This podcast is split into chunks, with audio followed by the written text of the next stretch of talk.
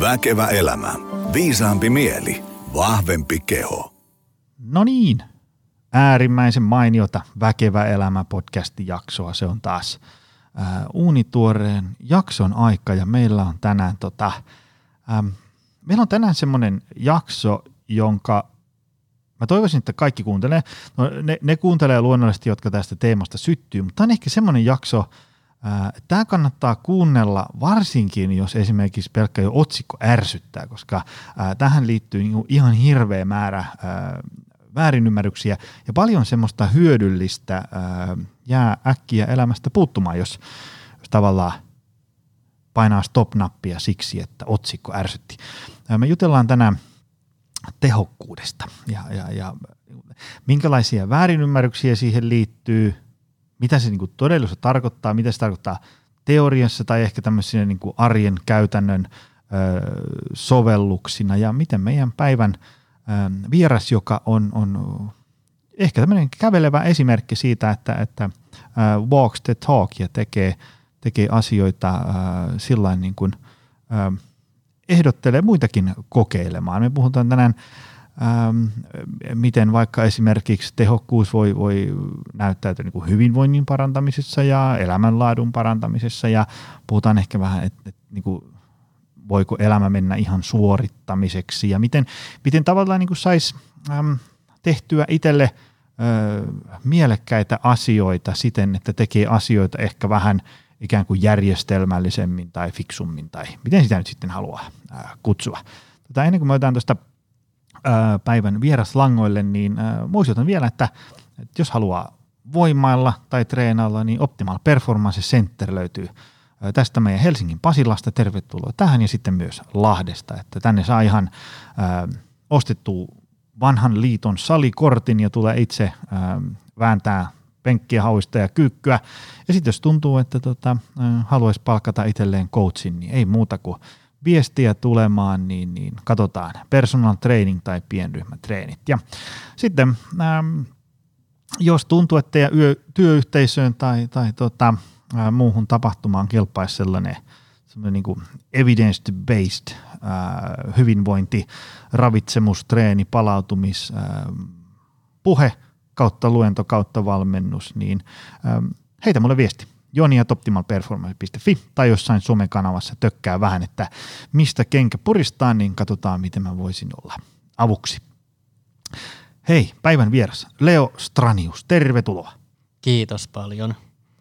Tota, ähm, mulla on sun kirja luvussa. Mä yritin olla suunnitelmallinen ja ennakoiva ja tehokas, mutta valitettavasti mä pääsin vasta puoliväliin. Mutta toisaalta mä pääsin puoliväliin kahdessa päivässä tätä kirjaa. Et, et siinä mielessä oli niin kuin, jotenkin keskivertoa tehokkaampi tämän lukemissa. Mutta äm, niin kuin sanoin tuossa alkujuonnossa, niin tämä kirja kannattaisi ennen kaikkea lukea sellaisten, jotka ei yhtään haluaisi lukea tätä, koska tämä on, tämä on todella hyvä. En, en nyt sano tätä vain sen takia, että sä istut siinä pöydän toisella puolella niin kohteleisuudesta, vaan tämä on niin kuin todella hyvä kirja ja, ja tähän teemaan niin kuin tehokkuuteen liittyy ihan valtava määrä ää, väärinymmärryksiä, koska niin kuin, äm, tavallaan se, se oikein ymmärrys on juurikin niin kuin tämä kirjan alaotsikko lukee tehokkuuden taika, näin voit elää enemmän ja ehkä, ehkä niin kuin jopa elämän laatukin myös paranee. Eli näin voit elää enemmän ja, ja, ja paremmin. Ei sillä, että se nyt välttämättä ole mikään tämmöinen itseisarvo, mutta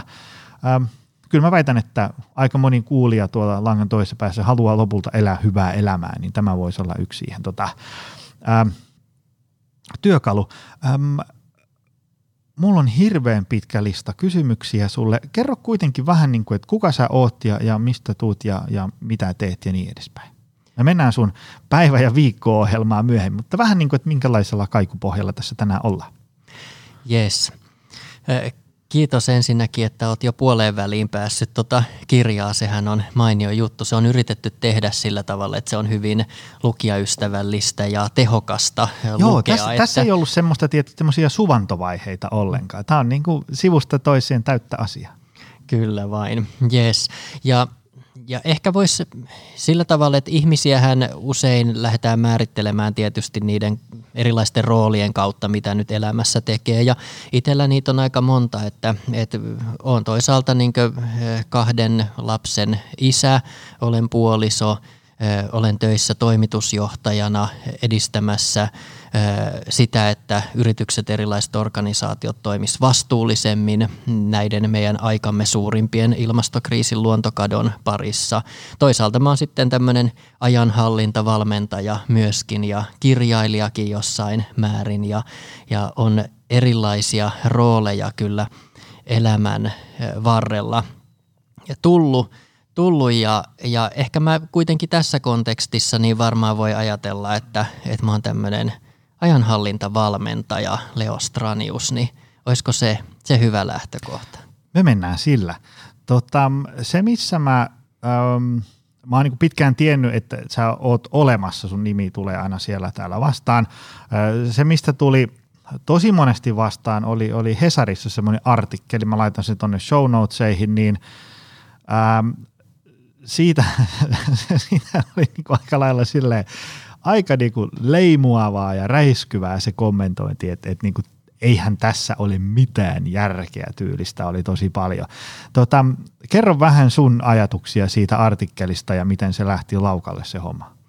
Joo, se oli, se oli tosi ensinnäkin siis – ja juuri hauskaa, että siis kirjatehokkuuden taika ilmestyi siinä heti vuoden alussa ja, ja Helsingin Sanomat siitä sitten teki, teki jutun ja, ja nosti siihen sitten tietysti tätä mun arjen valintoja, miten, miten sitten tota suunnittelen päiväni puolen tunnin tarkkuudella. Ja kun pesen hampaita, niin teen samalla vähän venytyksiä ja poh, pohjetreeniä ja, ja sitten toisaalta vaikka saatan pyöräillä, kuntopyöräillä samalla kun on kokouksessa. Ja, ja se oli, ei ehkä yllättävää, mutta kuitenkin jännää ja mielenkiintoista tietysti huomata, että miten – tavallaan jakavaa se semmoinen tehokkuuspuhe on, että mm. et toiset tietenkin tykkää siitä hirveästi ja sitten toisille se on aivan semmoinen punainen vaate ja herättää raivoa ja kiukkua ja täytyykö sitä elämää nyt aina suorittaa ja, ja mitä, miten niin voi suunnitella päivänsä mukapuolen tunnin tarkkuudella ja miten suunnittelee lasten kanssa laatuaikaa, että loppuuko se sitten siihen, jos lapset haluaakin niin minuutin pidempään leikkiä mm-hmm. kuin mitä, mitä oli suunniteltu ja niin edelleen ja niin edelleen. Ja, ja, ja tätä mä oon kohdannut tietysti vuosien varrella, kun on itse ehkä näistä omista arjen valinnoista puhunut niin aika, aika paljonkin, että ei siinä mitään yllätystä, mutta ehkä sitten on ollut kiva, että ne, jotka on – kuitenkin päässyt sen tietyn kynnyksen yli ja lukenut vaikka ton kirjan, niin onkin ollut sitten yhtäkkiä, että wow, että tämähän olikin ihan erilainen kuin mä odotin. Että tämähän, mm. tämähän on oikeastaan just sitä, että, että miten voi niinkö antaa tilaa niille itselle tärkeille asioille niinkö suunnittelemalla mm. fiksusti ja, ja sitä kautta elämään niinkö paljon stressivapaampaa ja kiireettömämpää elämää ja, ja arkea. Ja sitten ne, jotka mut tuntee ehkä vielä läheisemmin, niin tietää, tietää myöskin sen, että, että mä usein kuitenkin on aika sitten semmoinen armollinen, mm. en ehkä itseä kohtaan aina, mutta muita, muita kohtaan ja, ja hyvinkin niin joustava ja, ja tavallaan läsnä oleva. Että se tehokkuudessa kysymys ei ole siitä, että me jotenkin suoritetaan maksimaalinen määrä jotain asioita, vaan kysymys on siitä, että me eletään sitä merkityksellistä elämää ja omien arvojen mukaan. Mm. Joo, ja mä oon, mä, oon niin kuin, mä oon huomannut, että ihmisillä on vähän sellainen, ää, vähän niin kuin sellainen kahtia jakautunut suhde tämmöiseen niin kuin tehokkuuteen ja siihen, että asioiden pitää tapahtua. Ainakin siis sillä tavalla, että, että silloin kun se tehokkuusvaatimus kohdistuu meihin, niin silloin me ihmiset ollaan helposti, että hei, come on, relatkaa, että mäkin olen vaan ihminen ja, ja, ja, ja niin edespäin. Mutta annas olla, kun tiedätkö, se, se Netflix lataa tiedätkö, sitä sarjaa yli kuusi sekuntia. Tai sä meet ravintolaan ja se tarjoilija on nyt tiedätkö, niin kuin ainakin kolme minuuttia vaan seisoskellut tuolla eikä ole tullut tänne. Sitten me ollaan, niin kuin, että nyt Juman keuta sitä tehokkuutta peli. Se, se tavallaan niin kuin, se on aina vähän, että, että mihinkä se tehokkuus kulloinkin niin kuin kohdistuu. Ja se, minkä tästä kirjasta tuli tosi hyvin esiin, on se, että jotenkin mulle on nyt muodostunut sellainen kuva, että se on niin kuin, että raivataan tilaa niin kuin tärkeille ja semmoisille asioille, joilla on niin kuin merkitystä, jotka vie meitä siihen suuntaan. Ja, ja se taas on mun mielestä kaikkea muuta kuin esimerkiksi elämän suorittamista ja, ja, ja niin edespäin. Ää, tota, jos me mennään nyt tämmöiseen niin kuin Leo Straniuksen ää, normaaliin viikkoon, mitä siellä on ja, ja, ja sitten mitä siellä ei ole? Joo, tämä oli, tää oli niin hyvä, kiinnostava kysymys. Ja, ja mä mietin tätä niin etukäteen, että tähän voisi lähteä vastaamaan sitten tietysti, että juu, siellä on töitä ja lasten kanssa leikkimistä ja sitä sun tätä. Mutta tavallaan ne omat arvothan punnitaan sit oikeastaan siinä, että kun katsoo eksaktisti sitä kalenteria vaikka, että no mitä sit oikeasti on tehnyt, mihin sen aikansa on käyttänyt. Ja kyllä, mä träkkään elämääni äh, aika tarkkaan, mm. Ainakin verrattuna ehkä moniin, moniin muihin. Ja sitten mä tätä varten oikeastaan tsekkasin tämän vuoden osalta, että minkälainen on mun oikeasti keskiarvoviikko. Mm-hmm. Ja nythän tietysti viikot vaihtelee mm. keskenään, se on päivän selvää.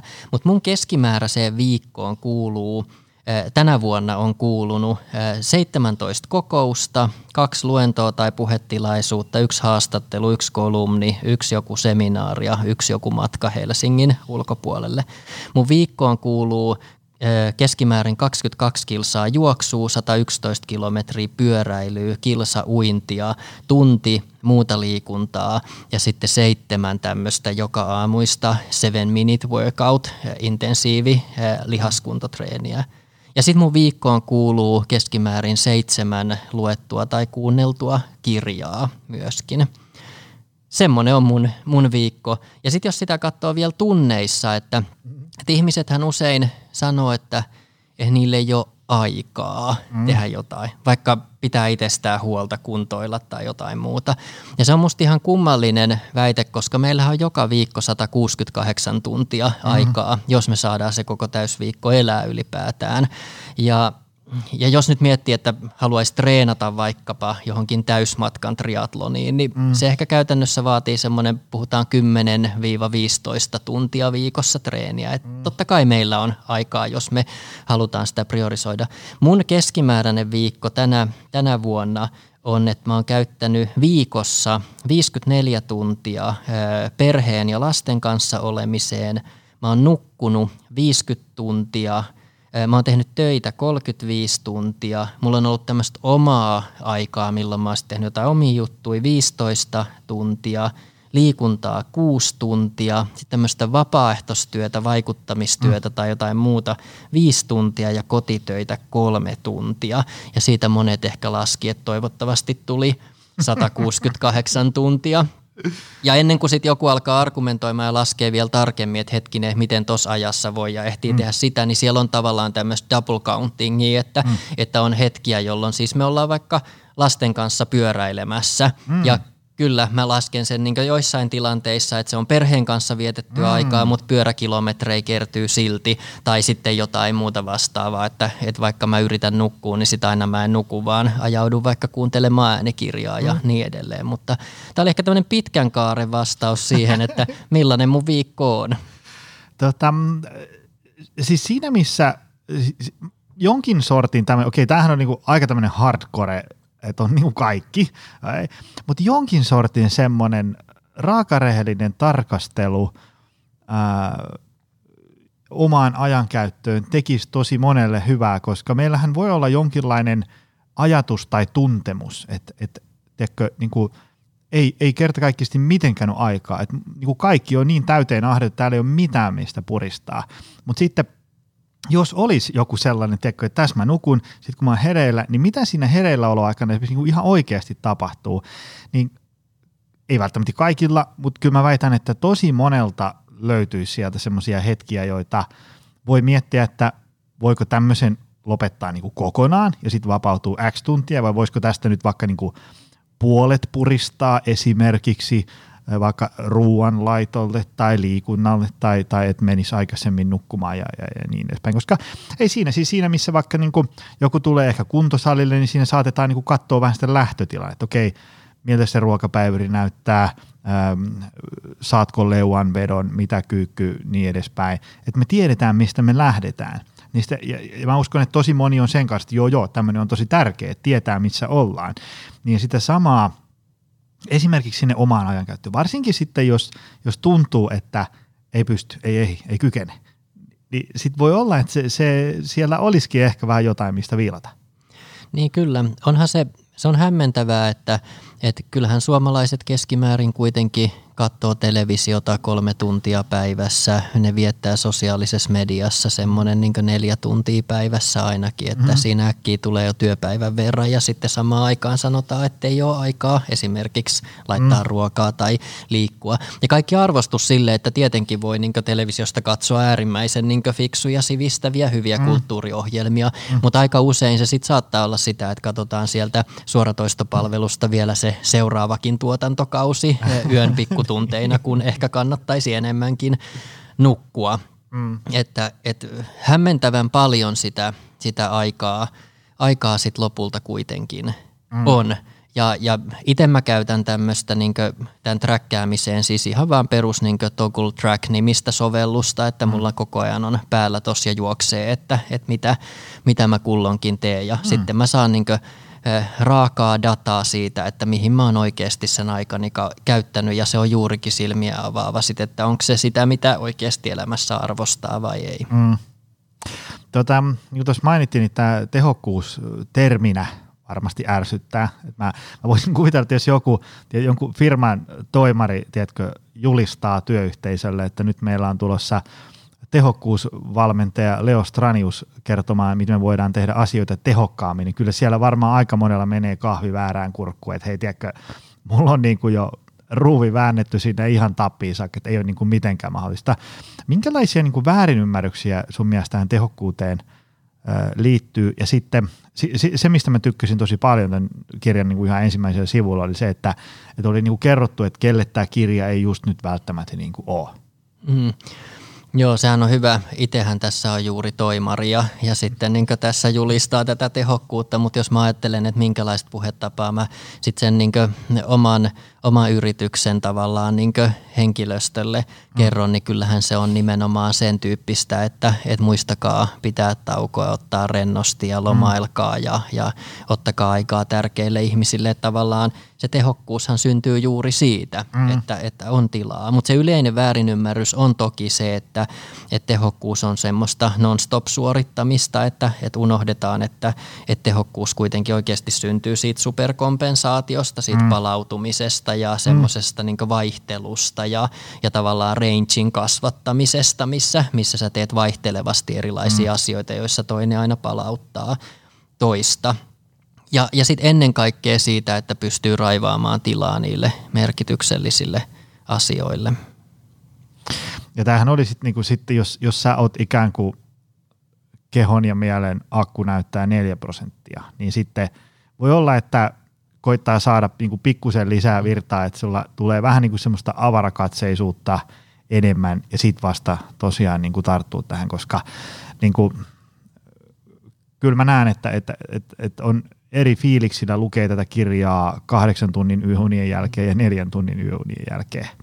Niin sehän on just oikeastaan tuohon vielä, vielä tärkeä, tärkeä huomio ja, ja mikä olikin tämä mun disclaimeri tuossa tuossa kirjan niin alussa, että et usein juuri ihmiset, jotka kärsii niin vakavista vaikka uniongelmista, masennuksesta, jostain muista sairauksista mm. tai, tai elämänhallinta on kateissa, niin ne hakee – helposti apua juurikin sitten self-help-oppaista ja mm. sitten syyllistää ja sy- syyllistää itseään ja syyllistyy siitä, mm. että miksi en kykene suorittamaan ja suoriutumaan ylipäätään edes arjen askareista, kun silloin se niinkö, lääke on ihan toisenlainen, mm, että mm. tavallaan lähtökohtaisesti niillä, joilla on se elämänhallinta aika hyvin kunnossa ja, ja on terve, niin niiden kannattaa ehkä enemmänkin lukea niitä self-help-oppaita. Mm. se on vähän sama kuin liikunnassa, että – että ei se silloin, jos sulla on jalka poikki, niin, niin ei se niin lääke ole lisätä treeniä siinä, mm-hmm. vaan sitten on ihan niin erilaiset keinot, että, että sä ensin niin kuntoudut eh, semmoiselle tasolle, jossa voi alkaa harjoittelemaan.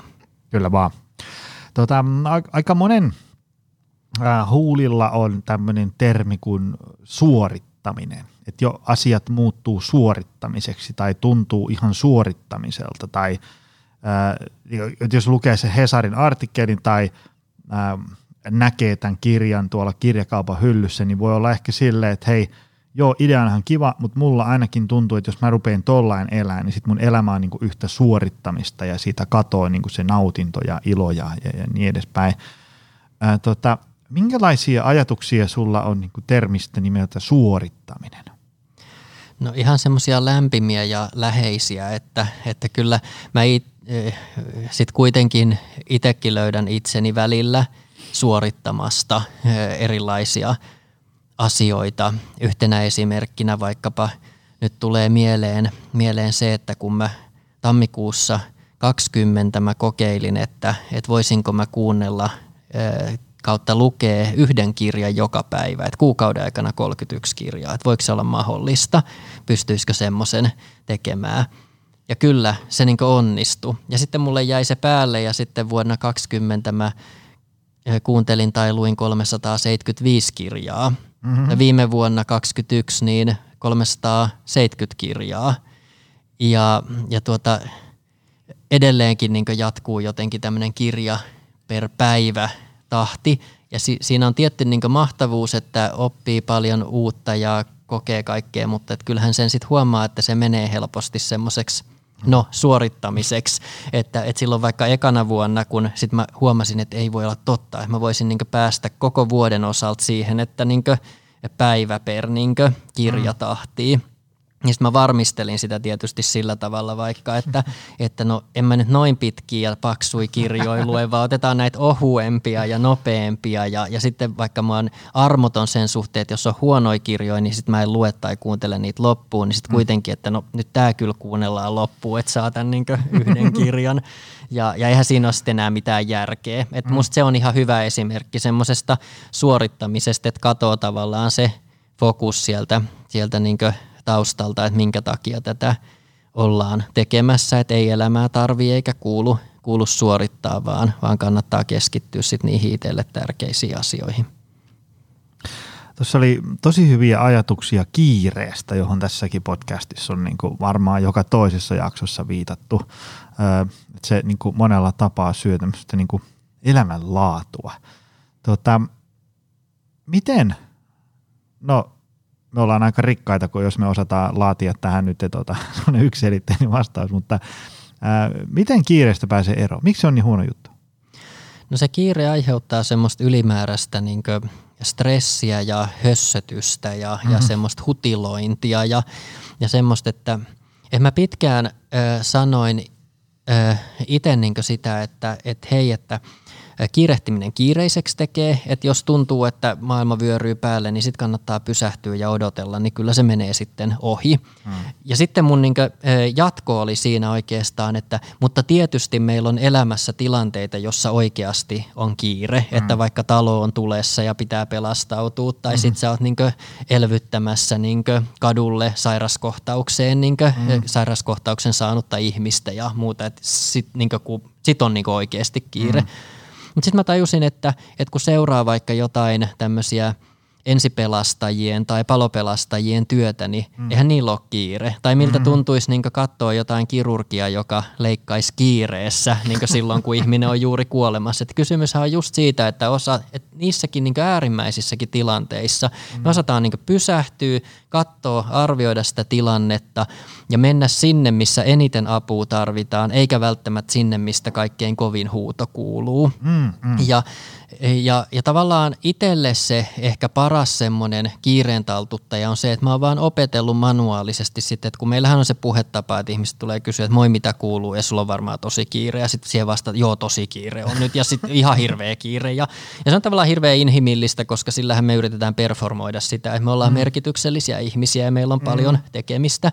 Mutta kun joku kysyy multa, että mitä kuuluu tai onko kiire, niin sitten mä aina niin käännän semmoiselle manuaaliohjaukselle itse ja mä vastaan, että ei ole mikään kiire. tänäänkin on niin 24 tuntia aikaa. Että mm-hmm. ihan mielettömän mahtava tilanne.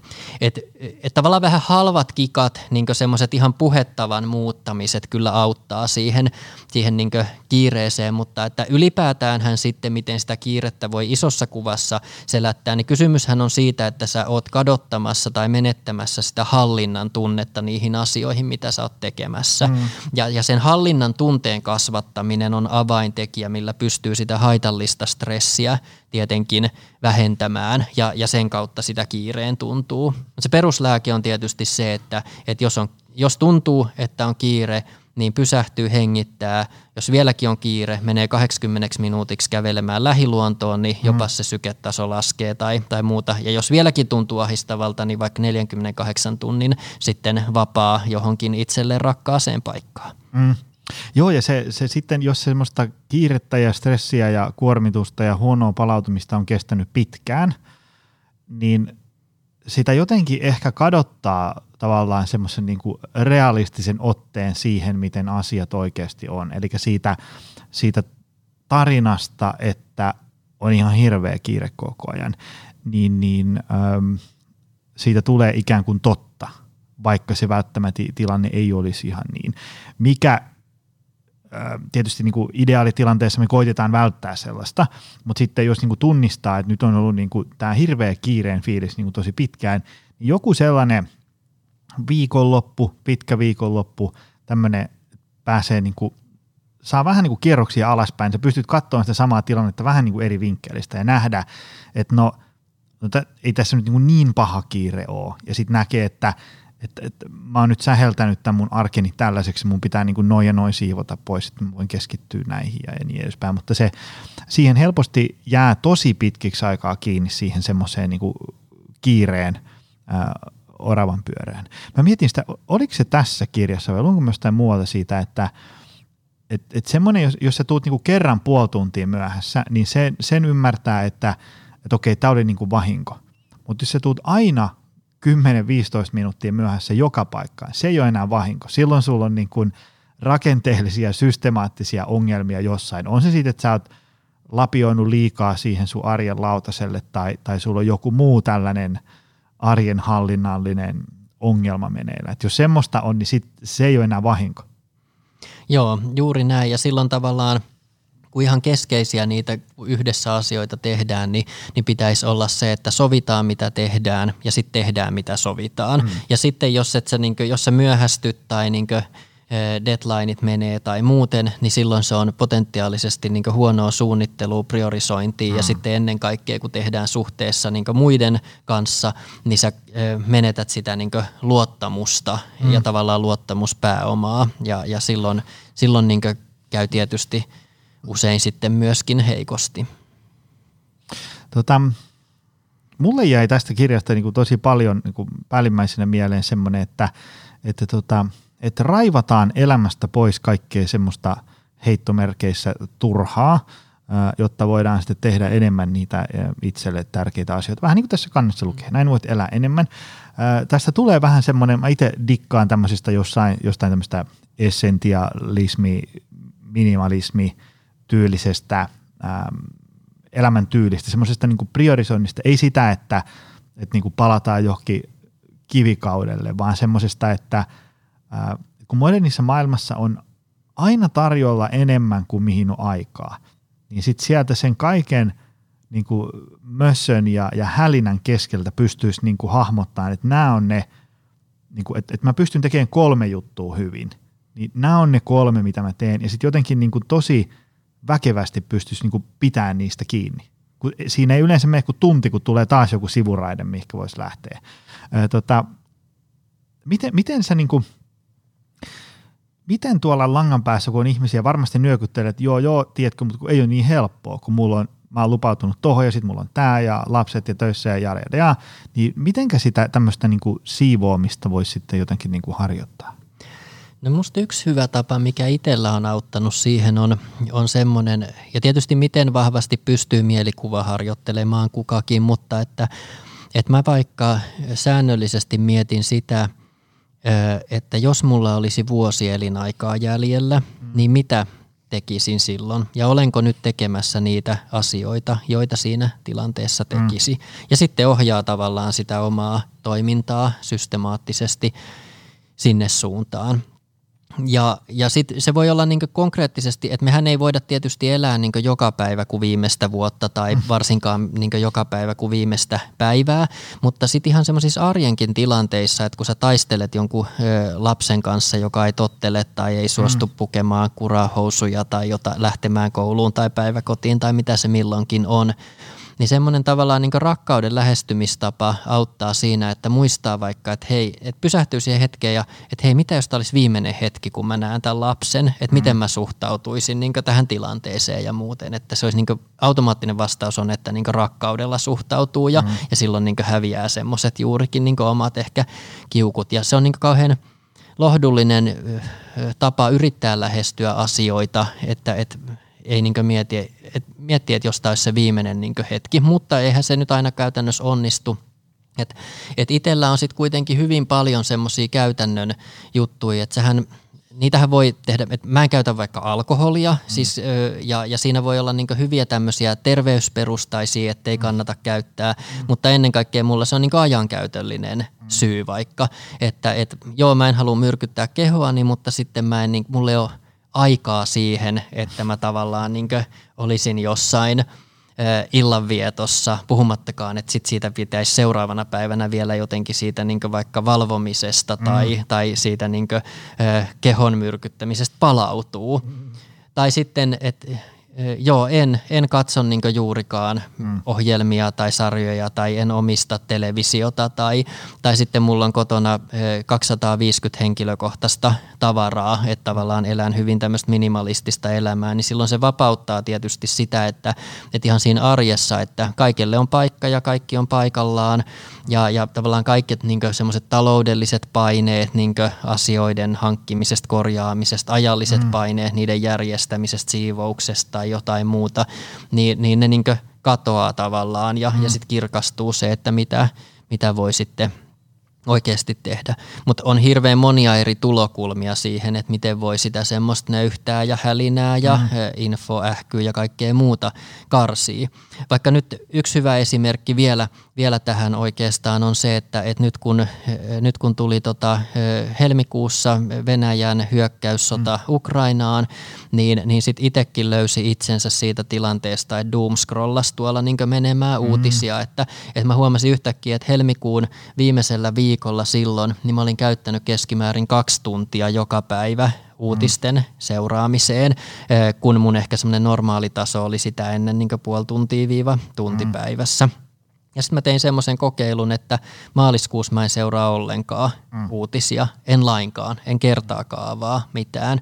Ja kaiken sen ajan mä käytin kirjan kirjoittamiseen ja sitten kun mä katsoin, että jos mä tuommoisen tehokkuuden taikakokoisen kirjan kirjoitan, niin mm. se tarkoittaa ehkä semmoista 666 sanaa päivässä, niin sitten mä mm. kirjoitin joka päivä 666 sanaa ja sitten mulla oli kirjan käsikirjoitus valmiina maaliskuussa kaiken muun ohella. Mm. Että tavallaan se on niin kuin, että tunnistaa siinä arjessa niitä tekijöitä, mitkä yhtäkkiä alkaa syömään sitä aikaa, mm. mitä ei ehkä halua. Siis jollekinhan taas sitten, jos sä oot vaikka ulko- ja turvallisuuspolitiikan asiantuntija, niin se doomscrollaus on tavallaan ehkä ihan niin kuin, se ei todellakaan ole mitään hukka-aikaa ää, tai semmoista häiriötekijää, vaan sä, sä oot niin kovassa ytimessä, että sun täytyy tietysti itse ensin tietää ne omat arvot ja missä roolissa oot ja mitä sä haluat tehdä. Tota, äh tämmöisenä valmentajana mä tykkäsin tosi paljon tämän kirjan eri kohdista, muun muassa niistä, missä puhuttiin niin tavoitteiden asettamisesta ja suunnitelmallisuudesta ja ennakoinnista ja niin edespäin. Ää, tota, mä ainakin itse näen, että ne on se, niin kuin jollain tapaa sellaisia onnistumisen kulmakiviä. Tietysti ei ole pakko asettaa eksakteja tavoitteita, ei ole pakko tehdä suunnitelma, jos sä saat, niin kuin, saavutat sulle tärkeät asiat jotenkin niin kuin muulla tavalla, mutta tosi monella ilman semmoinen niin tavoitteen asettaminen suunnitelmassa johtaa semmoiseen, että no sit sy- syssymällä tai, tai pitää tässä katella, kun vähän hässäkät helpottaa. Öö, semmoisille ihmisille suosittelen niin kuin lämpimästi. Öö, tota, heitä jotain konkreettisia esimerkkejä hyvästä tämmöistä niin kuin tavoitteiden asettamisesta ja, ja, ja suunnitelmallisuudesta. Äskenhän tuli siis hyvin tosi tämä, niin kuin, että niin kuin, tälleen mä kirjoitan kirjan, tämän verran täytyy painaa niin kuin päivässä meneen, hyvin konkreettinen. Miten sä tuommoisena niin ajan hallinta coachina sitten suosittelisit tämmöistä niin tekee? Niin se on, että niiden isojen tavoitteiden ne pitää ja kannattaa pilkkoa tietysti pienempiin mm. osiin. Se on hirveän klassinen, klassinen tota, tavallaan, että, että iso tofukimpalle pitää syödä pala kerrallaan. Mm. Ja, ja tota, Ehkä siinä, ehkä semmoinen, että, että meillä on just vaikka vuoden vaihteessa saattaa olla monilla, että tehdään uuden vuoden lupauksia, että hei mm. nyt aletaan liikkumaan tai nyt syödään terveellisemmin ja, ja niin edelleen. Ja, ja sitten saatetaan tammikuun alkupuolisko vetääkin ihan niin oikein kovaa ja, ja tota, mm. u, uudella tavalla, mutta sitten se niin jää ja unohtuu. Ja ehkä siinä niin itsellä se on vaikka sen tyyppistä tavoitteen asetantaa, että, että mä vaikka – olen nyt sitten tälle vuodelle asettanut vähän semmoisia niin maltillisempia liikuntatavoitteita, jossa, jossa tota, mä ajattelisin, että hyvä tavoite on vaikka, että mä niin tekisin liikuntaa semmoisen puoltriatlonin verran viikossa, mm. eli 21 kilsaa juoksuu, 90 kilsaa pyöräilyä ja pari kilsaa uintia. Mm. Ja sitten kun mulla on tämä tavallaan kokonaispaletti mietitty, että miten paljon mä ensi vuonna vaikka haluan liikkua, niin sitten mä jyvitän sen, että no, no niin, että se on sitten sen, sen suurin piirtein kuin 50 viikolle jakaa, että jos siinä pari viikkoa on vähän lomaa kautta, kautta mm. sairaspuskuria tai mitä sitten mm. milloinkin, niin, niin siitä sitten, sitten tulee, tulee tota, se, että, että mikä se määrä on. Ja sitten sä kalenteroit ne hetket, että, että tiistai-aamuna mä menen juoksemaan, keskiviikkoaamuna mä menen juoksemaan, perjantaina uimaan ja, ja niin edelleen. Ja, ja, ja tavallaan se niin palastellaan suoraan sinne kalenteriin mm. sitä kautta. Et, ja se on niin hyvin mitattavaa tietenkin, että et sehän on ke, keskeinen osa siinä tavoitteiden saavuttamisessa – tai jos mä ajattelen, että, että kun mä liikun kuitenkin kohtalaisen paljon, niin sitten mm. mä syön ihan hirveästi ja mä syön mm. niin ihan hirveän niin tavallaan energiapitoista mm. ruokaa, hiilihydraatteja ja mm. rasvaa. Mm. Niin mä oon tunnistanut itse, että sitten mä syön vaikka liian vähän hedelmiä ja kasviksia. Mm. Niin sitten mä oon asettanut tavoitteeksi, että, että pitää syödä enemmän. Se tarkoittaa mun tapauksessa, että mä syön vähintään kaksi hedelmää joka päivä. No mm. sitten mun työlistalla pompsahtaa joka ikinen päivä, että syö kaksi hedelmää. Mm. Ja, ja sitten mä niin tavallaan joudun kohtaamaan se.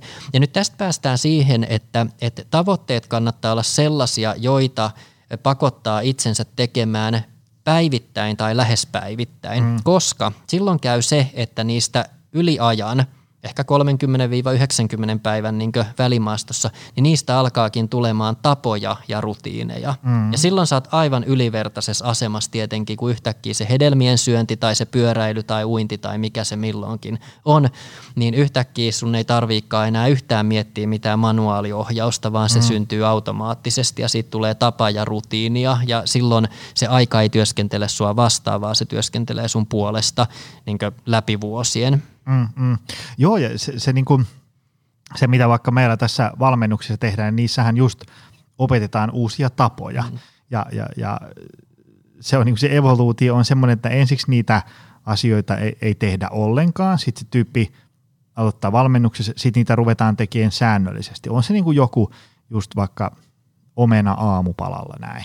No sitten se on, alkuun se pitää laittaa tietysti luuriin muistutus, että syö omena ja sitten se, silti se unohtuu ja välillä ei ole kotona omenoita. No sitten sen kanssa joutuu vähän silleen niin kuin hampaat irvessä muistuttelen itteensä, että muistaa hakea omenoita ja muistaa syödä se omena. Mutta sitten kun sitä aikaa siitä kuluu, niin just X kuukauden päästä ihminen ikään kuin havahtuu syömästä omenaa – ja sen sijaan, että se niin kuin ihan hirveästi välttämättä olisi niin kuin joutunut pysähtyyn tai muistuttelemaan, että muista syödä omena ja niin edespäin. Ja, ja sitähän se on se tapojen muuttaminen ja kun niitä tapoja saa muutettua, niin siitä tulee niin kuin tuhat kertaa helpompaa kuin ikinä olisi voinut kuvitella silloin, kun sä et tehnyt sitä ollenkaan.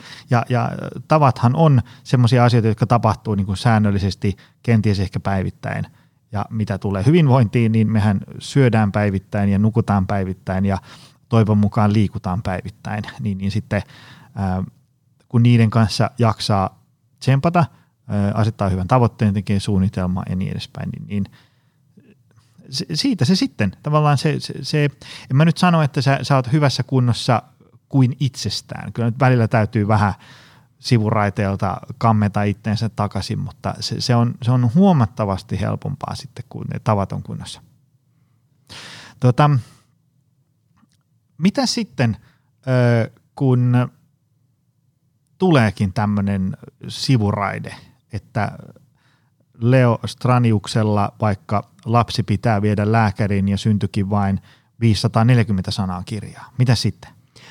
Jes, tässä on just se, se niinkö, sen, sen suunnittelun voima paljastuu niinkö tämmöisessä tilanteessa, missä itsekin elää juuri semmoisessa ympäristössä, missä ne päivät on täynnä niinkö yllättäviä muutoksia, keskeytyksiä ja, ja kaikkea justiinsa, oli ne sitten sitä lapsisairaana tai mm. sitten työ, töissä tulee joku vielä tärkeämpi palaveri tai muu. Ja nythän se tilanne on se, että et, ö, usein ihmisillä on niin se seuraavan päivän suunnitelma on vähän semmoinen toivotaan, toivotaan lista, että sä listaa niin 10 tai 20 asiaa, mm. mitä huomen pitäisi tehdä ja, ja sitten sä ö, yrität kaiken muun ohella niitä tehdä ja sitten sä huomaat päivän loputtua, että sä ei saanut mitään tehtyä ja ahistaa vaan ja niin häiritsee. Mm. Ja, ja sitten itsellä se ö, suunnitteluvoima on paljastunut siinä, että kun tekee sen seuraavan päivän suunnitelman, niin aikatauluttaa sen – ja aika tarkastikin, että mm. kyllä mulla usein on, niin kuin, nyt huomasit tässäkin, miten me sovittiin tätä, että 15 minuutin niin tarkkuustasolla mm-hmm. mennään tässä sitä päivän ohjelmaa, mutta kun mä oon edellisenä päivänä ja joka päivä mä teen sen seuraavan päivän vaikka suunnitelman, että mitä mm. mä teen noin karkeasti nyt puolen tunnin tarkkuudella sitten – niin, niin tota, sitten kun tapahtuu, ja usein lähes joka päivä tapahtuu, että se homma ei mene sen suunnitelman mukaan, vaan sieltä tulee joku yllättävä tärkeämpi mm. asia, niin mä heti tiedän sen vaihtoehtoiskustannuksen. Mm. Tavallaan niin silmänräpäyksessä mä näen, että okei, että nyt kun lapsi on sairas ja se täytyy priorisoida, niin multa jää tämä asia tekemättä. Mihin mm. mä sen sitten seuraavaksi laitan? Mm. Täytyykö se laittaa? Joku pomo tulee tai joku muu asiakas sanomaan, että hei nyt tarvii saada tämä. Mm. Mä näen heti saman tien, okei jos mä teen tämän, niin sitten toi asia, mikä mun tässä kohtaa piti tehdä, siirtyy ehkä vaikkapa iltaan. No illaksi mä olin suunnitellut päivällisen mun lasten kanssa, mikä on tärkeämpi, ne lapset vai tämä mm. niin työtehtävä. No usein se on valitettavasti se työtehtävä, mutta tavallaan mä tiedän koko ajan sen, että minkä mä priorisoin ulos. Eli se mm. auttaa siinä priorisoimisessa mm. se semmoinen tietty suunnitelmallisuus, kun elämä on just tuommoista, miten sä kuvasit, että aina tulee tietenkin niitä mm. yllätyksiä. Ja niitä tulee ja niihin kannattaa sopeutua. Ja sittenhän on toki semmoista, että jossain asiantuntijatyössä ja tuommoisessa niin kannattaisi olla jopa niin ehkä 50 prosenttia semmoista tavallaan mm. niin joustovaraa ja väljyyttä siinä, että, että siinä päivän niin suunnitelmassa ja sitten moni voi katsoa sitä kalenteria tällä hetkellä, että no onko siellä, ehkä monilla mm. on, mutta monilla ei ole, mutta sanotaanko, että Mm, sitäkin voisit ennakoida, että vaikka sä et tätä kuukautta enää pystyisi pelastamaan, mm. niin kiireisimmälläkin niin ison yrityksen toimarilla tai ministerillä tai kenellä mm. tahansa, niin mä väitän, että kolmen viiva neljän kuukauden eh, kuluttua, niin siellä on vielä yllättävän paljon sitä tyhjää tilaa. Että harva suunnittelee ihan sentään niin tunnilleen niin yli puolen vuoden päähän. Ja sitten sitä aikaa voi alkaa ottaa haltuun tänään. Joo, joo, ja se esimerkiksi vaikka yrittäjällä helposti, kun tavallaan loman voi pitää ikään kuin suurin piirtein silloin, kun itse haluaa, niin sitten sä oot silleen tammikuussa, että tänä vuonna sitten pidetään niin kuin kunnon kesäloma. Nyt on rahat säästetty ja, ja, ja sukulaisten kanssa sovittu, että mennään sinne ja tänne mökille ja niin edespäin. Ja sitten sä yhtäkkiä havahdut lokakuussa, ei sahmari, mihinkä se kesäloma nyt meni taas. Mutta jos sä olisit silloin juntannut sinne heinäkuuhun ne, ne kolme viikkoa, niin jotenkin maagisesti se, se maailma olisi järjestäytynyt niin, että se loma olisi sitten pidetty, mutta jos ei se ole siellä kalenterissa, niin kyllä siinä helposti se lipsahtaa sitten. Se oli, se oli niin kuin tosi hyvä huomio tässä kirjassa se, että, että jos mä katson nyt tuosta vaikka seuraava pari viikkoa, niin aika tetristä on, jos sinne yrittää saada mahtuu jotain, mutta mulla on joku ehkä, ehkä viiden, kuuden viikon päästä on jo tosi tyyliä, ty, niin kuin väliä, niin, niin sinne pystyy sitten niin laittaa jo vaikka mitä.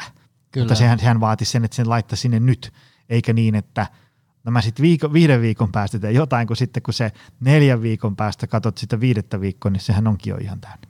Juuri näin. Ja siihen on monia niin ihan tosi niin no-brainer-keinoja tietenkin, miten sitä voi ottaa haltuun. Itse niin teen sen, että sen seuraavan päivän suunnitelman ohella mä teen myös aina, niin kuin, että mulla on viikossa varattu kalenteriin tunti aikaa mm. sille, että mä teen seuraavan viikon suunnitelman, käyn lähinnä sitä mm. läpi. Mutta sitten vaikka vuosineljänneksittäin, niin me puolison kanssa tota, pidetään pidempi palaveri, jossa me käydään niin seuraava kvartteri mm. läpi ylipäätään ja tsekataan, että siellä on niin kuin, hääpäivät ja kaikki muut niin mm. asiat kohdillaan. Tai sitten niin kerran puolessa vuodessa niin mä käyn läpi, niin kuin, että mä aikataulutan sen seuraavan puolivuotiskauden mm. jo niin hyvissä ajoin ja, ja tavallaan silleen niin sitä pystyy juuri tekemään hyvinkin niin yksinkertaisilla asioilla, että varaa vaan aikaa sille, että katsoo sitä etupainoisesti omaa mm. kalenteria niin, että hommat tulee tehtyä. Tota, No meillähän on nyt ollut tässä niin kuin tavoitteen asettamista ja suunnitelma ja edespäin. Tuleeko sinulla niin muita mieleen semmoisia, että, että miten saada niin kuin muutos kohti parempaa arkea käyntiin? Onko jotain jäänyt vielä sanomatta? Koska mä olen aika varma, että tuolla niin kuin langan päässä moni on siellä, että mm, tiedätkö, idea on ihan kiva, mutta teekö kun mulla on tässä nämä työt ja muksut ja, ja, ja, ja että ei, ei vaan niin kuin kykene, ei, ei pysty, niin, niin tota, millä, niin kuin, tässä kirjassakin, niin kuin, mä oon ihan varma, että kun ihmiset lukee tätä, niin joka sivulla nyökyttelee, että, että just näin, näinhän se, niin kuin, tämä olisi mulle tosi hyvä juttu. Mutta sitten kun kirja menee kiinni, niin mikä ei muutu. Niin onko vielä jotain muuta, mitä ihmiset vois kokeilla?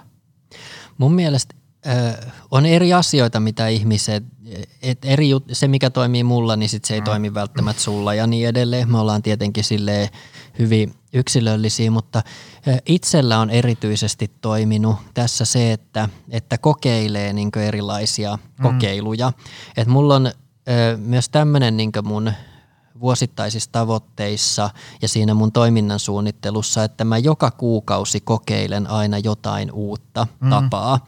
Ja, ja mä niin sitoudun siihen, että, että 30 päivää mun mä laitan mun työlistalle ja joka ikisellä päivässä sieltä pompsahtaa niin mun, mun silmille, että et teen jotain tiettyä asiaa. Ja mä sitoudun siihen 30 päiväksi mm. ja sitten mä katson, että onko tämä vaivan väärti, mm. äh, alanko mä rakentuuko tästä mulle joku uusi semmoinen tapa vai ei. Mm.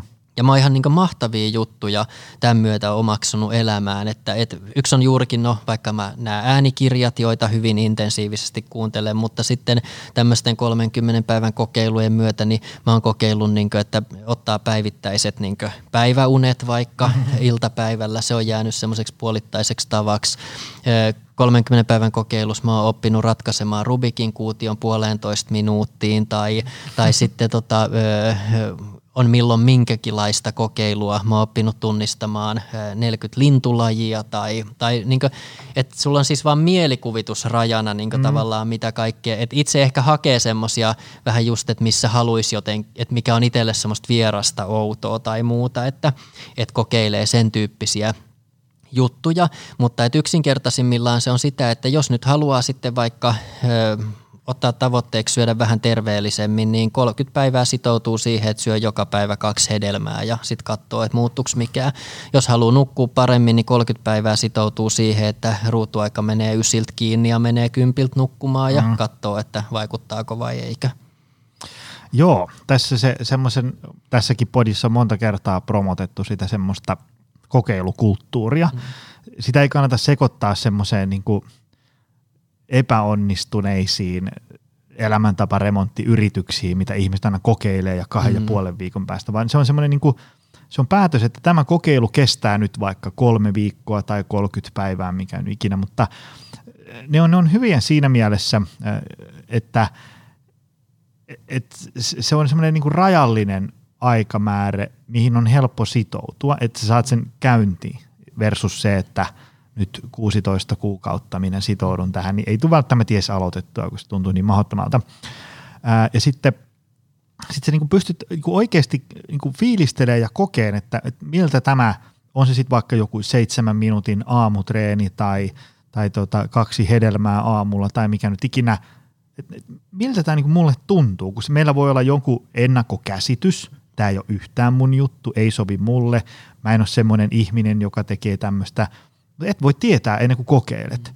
Ja, ja, ja, tota, ja sitten tietysti pystyy niin kokeen sen, että miten se sopii vaikka siihen omaan arkeen, miltä se tuntuu, ja sitten sen vaikutukset, esimerkiksi vaikka vireystilaan, jaksamiseen, aikaansaamiseen ja muuhun tällaiseen.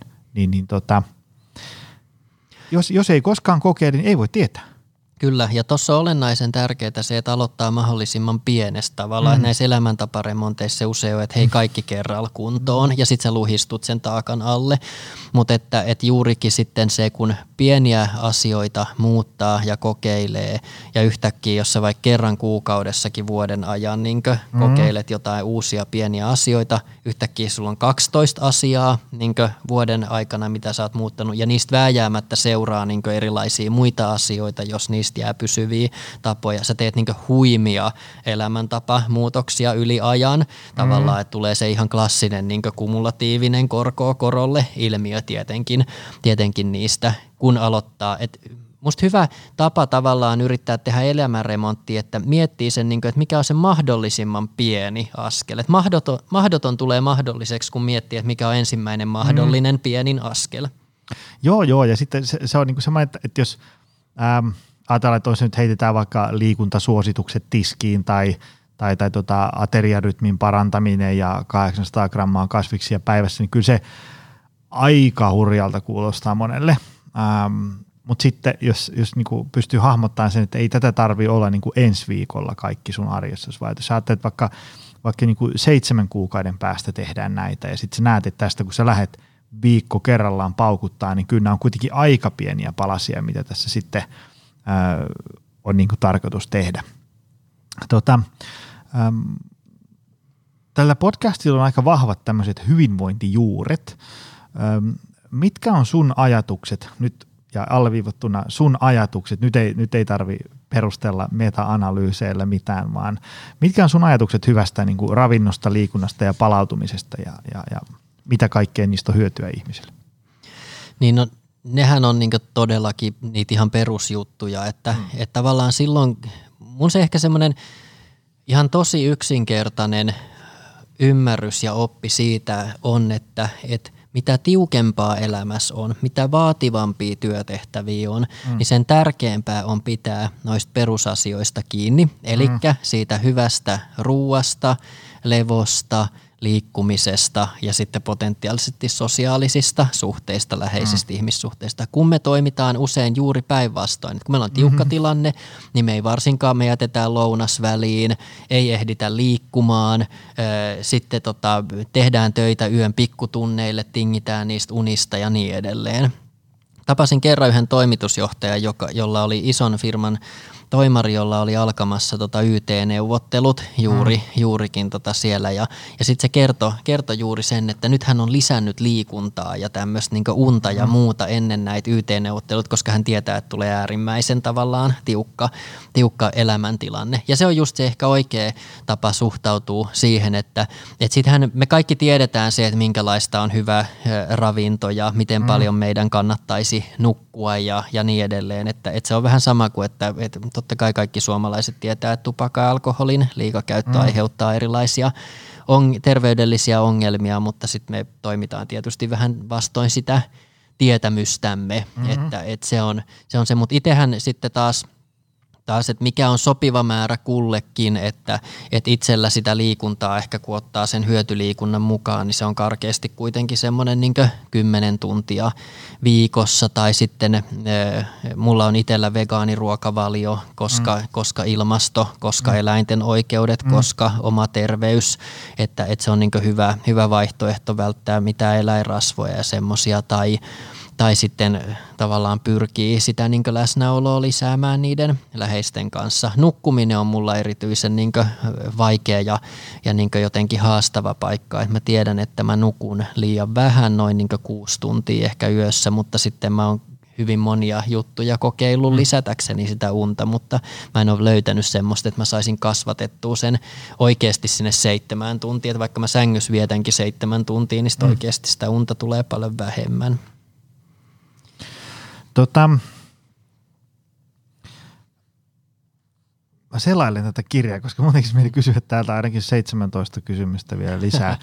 Ää, tota, jotenkin mulle niin kuin semmoinen päällimmäinen rivien välistä äm, haltuun jäänyt ikään kuin oppi tästä kirjasta oli sellainen, että, että niin kuin arkeen tulee sellainen sen niin kuin valtavan pauhun ja, ja, ja sekasorron ja, ja nakkien ja myöhässä olevien asioiden ja vastuiden ja tehtävien ja ihmissuhteiden ja työasioiden, tämmöinen ruuhkavuoden koko setti levällään siinä, niin sen, sen keskelle tulee niin semmoinen selkeys.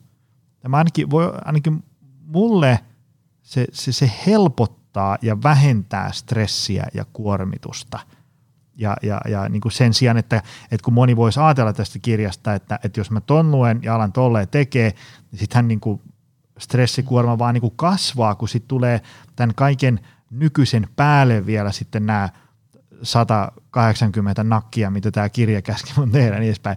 Kun se, se, mitä käy, on niin kuin just toisinpäin. Et paljon semmoista tauhkaa siivotaan pois, selkenee, mitä mä haluan tehdä, ja sitten selkenee, että – miten mun on tarkoitus ne tehdä. Onko mä ymmärtänyt tämän kirjan viestin jotenkin oikein? Ihan mahtavasti ootkin. Sä oot ymmärtänyt sen paremmin kuin varmaan mitä mä itekään on ymmärtänyt, että, että mä ajattelin just ensin, että, että älä lue niitä rivien välejä, että lue ihan sitä niin kirjaa. Mä oon yrittänyt ihan sanottaa sen niihin niin sanoihin, enkä rivien väliin, mutta, mutta just tota, minkä sä nyt sanot, niin ei ole välttämättä sanotettu tuohon mm. ollenkaan kirkkaasti, mutta se on juuri se, kun sä sanot sen niin totta, että, että kyllä niin elämässä vallitsee ja arjessa semmoinen selkeys ja kirkkaus ja tietty mm. helppous. Ja ehkä se vähän juontaa siihen, että, että on tietyllä tavalla se niin vahva hallinnan tunne. Mm. Ja ehkä itse on ihmisenä vähän semmoinen, voisiko sanoa, turvallisuushakuinen aikapessimisti, että, että tavallaan niin tarvitseekin sitä hallinnan tunnetta. Ja sitten toiset taas on ihan erilaisia, että mm. ne niin on kuin kotonaan semmoisessa, niin että missä on kauheasti kaikkea niin melskettäjä ja menoa ympärillä ja se on ihan, ihan fine. Mutta kyllä, toi on varmasti se niin yksi tärkeimpiä havaintoja tuosta kirjasta. Joo, ja se, se, niin kuin, se mitä tuossa on, niin auttaa sille, että kun me, siis jokainen pystyy niin kuin tässä pysähtyy ja katsoo vaikka mennyttä kolmeen neljää kuukautta, niin pystyy katsoa, että no, no toi oli nyt kyllä vähän hölmöhomma ja ton olisi voinut jättää väliin ja tämä meni hyvin ja nämä asiat meni sille niin kuin mä suunnittelin – se on niin kuin helppoa, mutta että niitä, niitä tavallaan niin kuin havaintoja, mitä siitä pystyy tekemään, niin pystyisi niin kuin laittamaan sinne tulevaisuuteen, että siellä tulevaisuudessa tehtäisiin niin kuin parempia asioita. Ja, ja vielä sitä niin kuin korostan, että tarkoitus ei ole sitä, että nyt pitää ruveta suorittaa elämää ja, ja, ja pitää niin kuin tehdä maksimaalisen optimaalisesti kaikki, vaan sitä, että, että se elämän laatu olisi hyvä. Että siellä ei ole semmoista aikaa, energiaa, sielusyöppäjä, vaan siellä on niinku semmoisia itselle niitä asioita, mitä tykkää tehdä ja kokee, niinku, että nämä on mulle hyväksi ja asioita, joita mä haluan elämässä tehdä. Tota, olisi nyt tähän loppuun vielä äh, heitettäisiin tämmöinen Leon kolme kovaa tipsiä tyylinen ratkaisu. Tai tämmöinen, että, että nyt kun ihmiset kohta painaa stop-nappia ja sitten niiden niin kuin, elämä ja arki jatkuu, niin äh, mitä ihmisten kannattaisi tehdä? Muuta kuin mennä hakemaan tämä kirja kirjakaupasta. Onko tämä muuten äänikirjana missään? Löytyy, löytyy. Joo, eli Ääni. kuunnelkaa tai, tai lukekaa. Mä itse olen jotenkin tämmöisen niin kuin printtiversion ystävä, kun aina kun lukee, niin sitten välillä pitää pysähtyä mehusteleen sitä lausetta ja mitä tarkoittaa mulle. Et niin kuin, mistä ikinä tehokkuuden tai löydäkään, niin, niin kahlaa se läpi. Mutta mitä, mitä ihmisten niin kuin, pitäisi nyt niin kuin tehdä? No jos se pitäisi tolleen kolme tipsiä heittää, niin, niin ehkä – Yksi olisi se, että träkkää tai seuraa sen oman ajankäyttönsä, että tietää oikeasti, mihin, mihin se aika mm. menee. Et itselle oli ainakin aikanaan hirveän valaisevaa se, kun, kun tavallaan seurasi muutaman ekan viikon ajan hyvinkin niin yksityiskohtaisesti ja mm. tarkasti sitä, että, että mihin aikansa käyttää, niin se aukaisee niitä silmiä kyllä sitten ja sitä voi peilata sitten niiden omien arvoja, omia arvoja vasten. Eli yksi seuraa niin sitä, mihin aikas käytät. No kaksi on sitten, että, että siitä voi juontaa sit juurensa sillä tavalla, että, että no kokeile jotain uutta. Mm-hmm. Että, että se on niin musta mahtava konsepti, että vaikka kokeilee joka kuukausi 30 päivän ajan jotain itselle uutta. Se, se voi siinä on tosiaan mielikuvitusrajana, että se voi olla jotain hyvin pientä elämänhallintaa, laatua parantavaa mm. asiaa tai jonkun uuden taidon opettelua tai, tai mitä vaan. Mutta kokeilut.